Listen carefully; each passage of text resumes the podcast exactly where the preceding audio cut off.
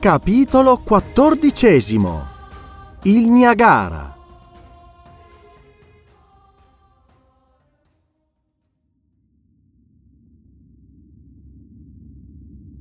Intanto il tempo passava e la situazione non cambiava. Il timoniere era ritornato alla ruota del timone, il capitano all'interno sorvegliava il funzionamento delle macchine. Torno a ripeterlo. Anche quando la velocità aumentava, il motore girava senza rumore con una straordinaria regolarità. Mai nessuno di quegli scatti inevitabili risultanti dall'utilizzazione di cilindri e pistoni. Ne deducevo che il movimento dell'Epovin in ognuna delle sue trasformazioni si dovesse compiere per mezzo di macchine a turbina, ma non avevo la possibilità di accertarmene. D'altra parte notavo che la direzione non mutava, si procedeva sempre verso il nord-est del lago e di conseguenza in direzione di Buffalo. Perché il capitano segue questa rotta? Non ha certo intenzione di gettare l'ancora in quel porto, in mezzo alla flotta da pesca e commerciale. Se vuole uscire dall'Iri, non può certo passare per il Niagara, poiché le cascate sono insuperabili anche per una macchina come la sua. La sola via è il fiume Detroit, ma l'Epovin se ne allontana palesemente. Mi dissi. Pensai che forse il capitano aspettava la notte per raggiungere una delle sponde dell'Iri. Là, trasformata l'imbarcazione in automobile, avrebbe fatto presto ad attraversare gli stati vicini. Se non fossi riuscito a fuggire durante quel tragitto terrestre, avrei perso ogni speranza di recuperare la libertà. È vero che avrei finalmente saputo dove il padrone del mondo si nascondeva così bene che nessuno aveva mai potuto stanarlo, sempre che egli non mi sbarcasse in qualche modo buono o cattivo. E ciò che intendo dire con lo sbarcare lo si capisce bene. L'estremità nord-est del lago la conoscevo bene, avendo spesso visitato la parte dello stato di New York compresa fra Albana, sua capoluogo, e la città di Buffalo. Per un affare di polizia che risaliva tre anni prima, avevo avuto modo di esplorare le rive del Niagara a monte e a valle delle cascate sino al Suspension Bridge, di visitare le due principali isole fra Buffalo e il villaggio di Niagara Falls, poi l'isola Nave, poi God Island, che separa la cascata americana da quella canadese. Se quindi si fosse presentata un'occasione di fuga, non mi sarei trovato certo in un paese sconosciuto. Ma ci sarebbe mai stata questa occasione? E io poi la desideravo veramente e ne avrei approfittato. Quanti segreti ancora in quella faccenda, alla quale ero così strettamente legato dalla buona o forse dalla cattiva sorte. Del resto non potevo proprio supporre neppure la possibilità di raggiungere una delle sponde del Niagara. L'Epovan non si spingerà su quel fiume senza uscita e probabilmente non si avvicinerà al litorale dell'Iri. Se fosse necessario si immergerebbe e dopo aver sceso il fiume Detroit, ritornato automobile, seguirebbe le strade dell'Unione sotto la guida del suo pilota. Ecco le idee che mi si affacciavano alla mente, mentre il mio sguardo percorreva inutilmente l'orizzonte. Ma sempre rimaneva insolubile questo quesito. Perché il capitano mi aveva scritto la lettera con le minacce che sappiamo? Con che scopo era venuto a sorvegliarmi a Washington? qual era il legame che lo collegava col Great Erie, che potesse, attraverso canali sotterranei, introdursi nel lago Kirdal si poteva anche ammettere, ma attraverso quella cinta insuperabile no, assolutamente no. Verso le 4 del pomeriggio, considerata da una parte la velocità dell'Epovin e dall'altra la sua direzione, non dovevamo essere a più di 15 miglia da Buffalo, il cui profilo non doveva tardare ad apparire al nord-est. Durante la navigazione, se avvistammo delle navi, queste passavano a grande distanza e tale distanza il capitano la manteneva come meglio gli piaceva. Inoltre l'Epovan era poco visibile alla superficie del lago e a una distanza superiore a un miglio era molto difficile scorgerlo. Frattanto cominciavano a vedersi nettamente le alture che fanno cornice all'estremità dell'Iri e che formano, oltre Buffalo, quella specie di imbuto attraverso il quale l'Iri riversa le sue acque nel letto del Niagara. Alcune dune apparivano a destra, qualche gruppo d'alberi qua e là. Al largo scorgevo molte navi mercantili e pescherecci a vela e a vapore. Il cielo si ingombrava di pennacchi di fumo, spinti da una brezza che spirava da est. A che cosa mai pensava il capitano dirigendo verso quel porto? La prudenza non gli proibiva forse di spingervisi? Da un momento all'altro mi aspettavo che egli, con un colpo di timone, si spingesse verso la riva occidentale, a meno che non intendesse immergersi per passare la notte nelle profondità dell'Iri. Ma proprio non riuscivo a spiegarmi il perché di quella rotta decisa su Buffalo. In quel momento il timoniere, che interrogava con lo sguardo il nord-est, fece un cenno al suo compagno e costui, alzandosi, andò al boccaporto centrale e scese nella sala macchine. Quasi subito il capitano salì sul ponte e raggiungendo il timoniere parlò con lui a bassa voce. Questi, tendendo la mano in direzione di Buffalo, indicava due punti neri che si spostavano a 5 o 6 miglia dritta di prora. Il capitano guardò attentamente da quella parte, poi alzando le spalle venne a sedersi a poppa, senza modificare la direzione delle Povin. Un quarto d'ora dopo riconobbi due pennacchi di fumo che si disegnavano a nord-est a poco a poco la forma di quei punti si fece più visibile. Erano due navi a vapore uscite dal porto di Buffalo che si avvicinavano con estrema rapidità. All'improvviso mi venne in mente che quelle navi fossero i destroyer di cui mi aveva parlato il signor Ward, incaricati da un po' di tempo di sorvegliare quella parte del lago, quelli appunto di cui io avrei potuto servirmi in caso di necessità. Questi destroyers di tipo recente erano fra i più veloci costruiti negli Stati Uniti. Mossi da potenti macchine del maggior grado di perfezione, durante le prove avevano raggiunto le 27 miglia all'ora. Certo, le Povan aveva una velocità assai maggiore e in ogni caso, anche quando fosse stato messo alle strette e la sua fuga fosse stata impossibile, gli sarebbe bastato immergersi per essere al sicuro da ogni inseguimento e veramente sarebbe stato necessario che quelle navi fossero sommergibili piuttosto che destroyers per lottare con speranza di fortuna. E anche allora non so se la partita sarebbe stata pari. Ora mi sembrava evidente che i comandanti di quelle unità fossero stati avvertiti, forse da Wells, che al suo ritorno a Toledo poteva aver loro telegrafato. Sembrava evidente del resto che esse, avvistato le Povin, gli muovessero contro tutta velocità Eppure il capitano, senza sembrarne preoccupato, continuava a dirigersi tranquillo verso il Niagara. Che avrebbero fatto i destroyers? Sicuramente avrebbero manovrato in modo che l'Epovin fosse costretto a cacciarsi nell'angolo dell'Iri, lasciando Buffalo a dritta, poiché il Niagara non gli offriva alcun passaggio. Il capitano stesso aveva preso il timone. Uno degli uomini stava a prua, l'altro nelle sala macchine. Mi sarebbe stato ordinato forse di tornarmene nella mia cabina? Con mia grande soddisfazione non mi fu detto nulla. Anzi, per dire il vero, nessuno proprio badava a me, come se non fossi stato a bordo. Osservavo non senza grande emozione l'accostarsi dei destroyers. Si trovavano allora a meno di due miglia di distanza e manovravano in modo di tenere le Povin fra due fuochi. Quanto al padrone del mondo, il suo volto stentava solo il più profondo disprezzo. Egli sapeva benissimo che quei destroyers non potevano fargli alcun male. Non aveva che da trasmettere un ordine in sala macchine e per rapidi che essi fossero li avrebbe distanziati. Con qualche giro in più del motore dell'Epovin sarebbe stato fuori portata dei loro cannoni e certo i proiettili non avrebbero raggiunto il sottomarino nella profondità del lago Iri. Dieci minuti dopo, un miglio appena ci separava dalle due navi che ci davano la caccia. Il capitano le lasciò avvicinare ancora. Poi premette sul regolatore di velocità e l'Epovin, sotto la spinta raddoppiata dei suoi propulsori, balzò sulla superficie del lago. Si burlava dei destroyers e invece di tornare indietro continuò la rotta avanti. Chissà, forse avrebbe anche avuto l'audacia di passare in mezzo ad essi e di tirarsi lì dietro fino all'ora in cui, scesa la notte, avrebbero per necessità abbandonato l'inseguimento inutile. La città di Buffalo appariva allora sulle sponde dell'Iri Vedevo distintamente i suoi campanili, i suoi edifici e i suoi silos. Un po' più a nord-ovest si apriva il Niagara, a 4 o 5 miglia di distanza. In tali condizioni, a quale partito dovevo appigliarmi?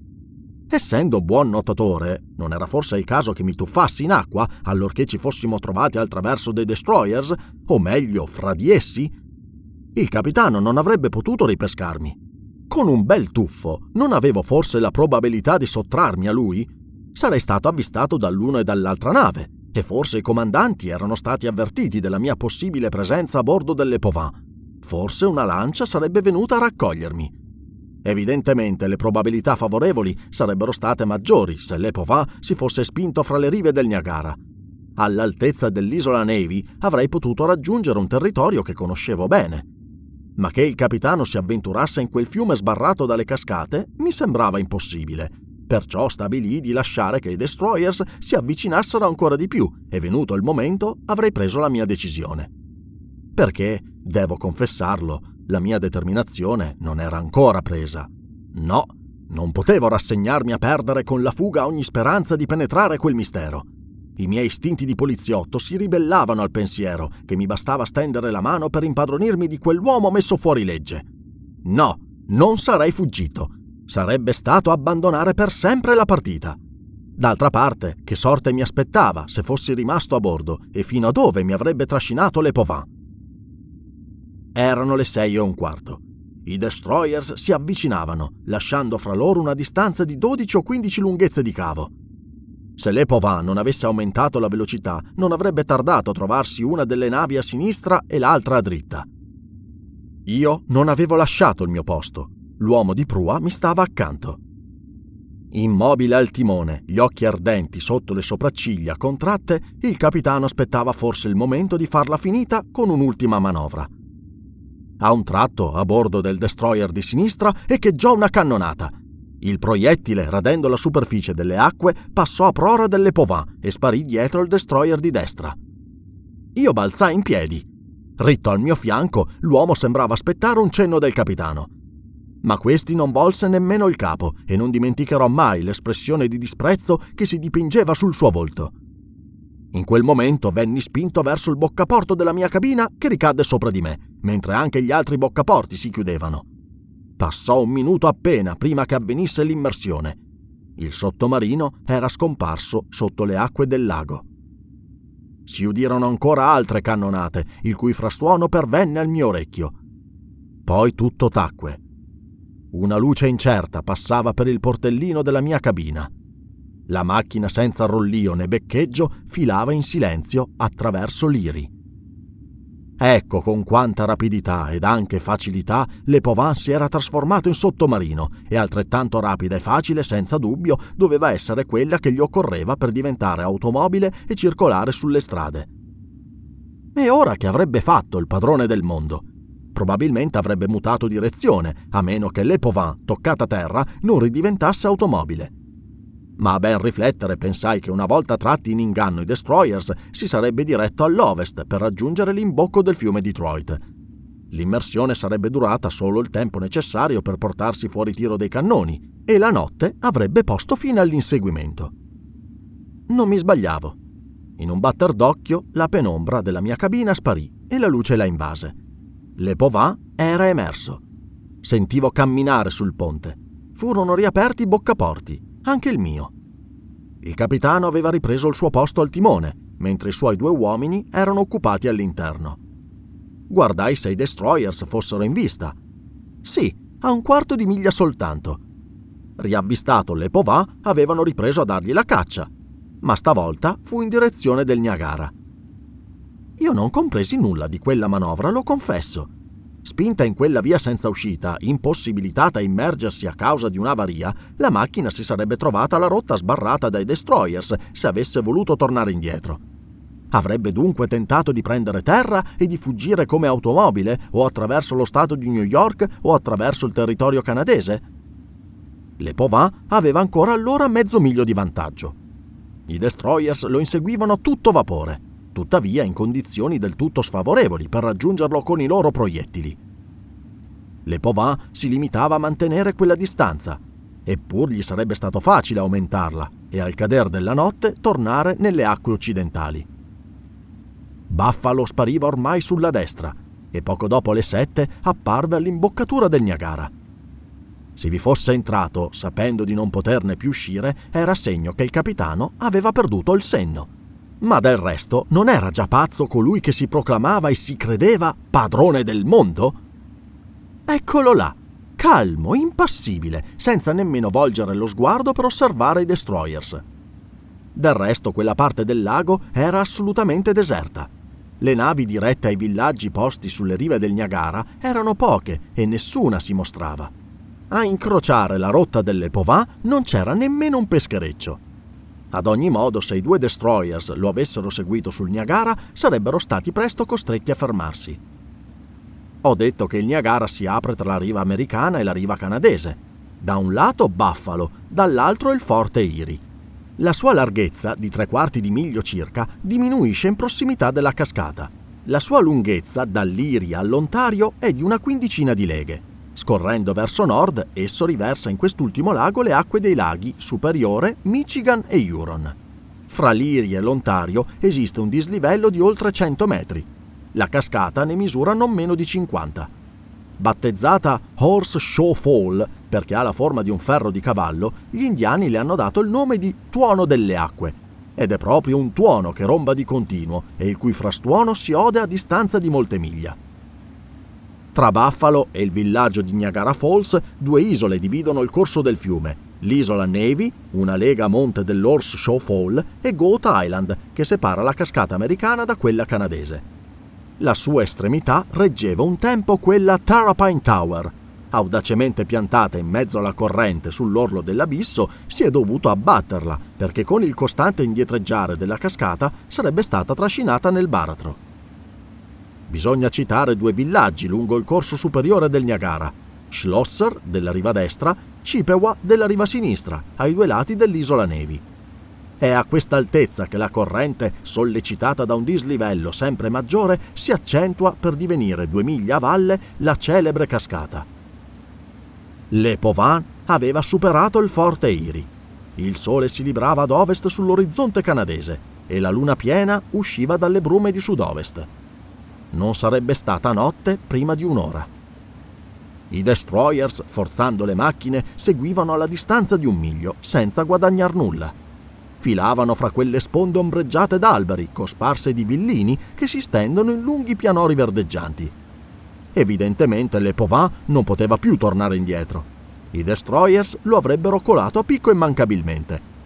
È vero che i loro comandanti ignoravano quanto sapevo io, cioè che un'avaria sopraggiunta alla macchina l'aveva obbligata a riemergere e che le era impossibile sottrarsi all'inseguimento con un'altra immersione.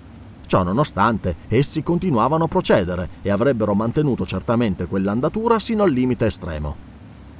Ma se non mi spiegavo questa caccia ostinata, non trovavo spiegazioni alla condotta delle Povin.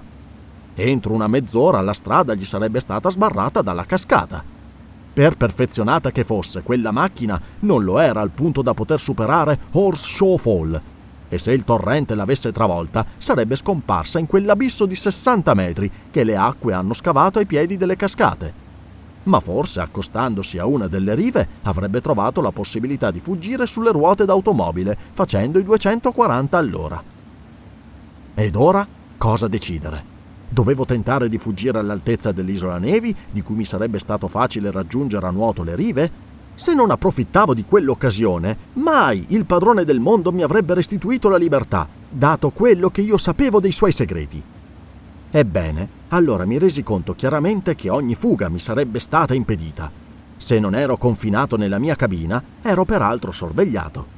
Mentre il capitano stava al timone, il suo compagno accanto a me non mi staccava gli occhi di dosso. Al minimo movimento mi avrebbe preso e rinchiuso. Per il momento la mia sorte era legata a quella delle Povin. La distanza che lo separava ora dai destroyers era ridotta in quel momento a poche lunghezze di cavo. Forse il motore delle Povin, in seguito all'incidente, non poteva imprimere maggiore velocità. Eppure il capitano non mostrava la minima preoccupazione e non cercava di toccare terra. Si udivano i fischi del vapore sfuggente dalle valvole dei destroyers tra i pinnacchi di fumo nero. Ma si udivano pure i muggiti della cascata a meno di tre miglia a valle.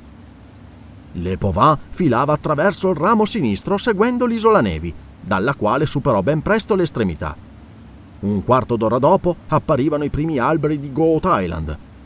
La corrente si faceva sempre più rapida e se le Povin non voleva fermarsi, i destroyers non avrebbero potuto dargli la caccia per molto tempo e se quel dannato capitano voleva inabissarsi nei turbini dell'Horse Show Fall, essi non lo avrebbero seguito nell'abisso. Infatti si udirono diversi fischi e i destroyers si arrestarono quando ormai non distavano che 200 metri scarsi dalla cascata. Poi furono sparate molte cannonate e molti proiettili passarono vicino a delle Povin senza colpirlo. Il sole era scomparso e nel crepuscolo la luna mandava i suoi raggi verso nord. La velocità della macchina duplicata dalla velocità della corrente era prodigiosa. Fra un minuto soltanto Le Povin sarebbe piombato nell'enorme fossa nera che forma il centro della cascata canadese. Guardavo con occhio atterrito le ultime sponde di Goat Island, poi gli isolotti delle tre sorelle, immersi nello spolverio delle acque tumultuose. Mi rizzai, volevo buttarmi nel fiume per raggiungere l'isola, ma le mani dell'uomo piombarono su di me. A un tratto si udì un forte rumore di congegni meccanici provenienti dall'interno. Le grandi derive poste ai lati della macchina si stendettero come ali e nel momento in cui stavamo per essere trascinati giù per la cascata, Le Pauvin si alzò invece nello spazio, superando le acque vorticose in mezzo a uno spettrale arcobaleno lunare.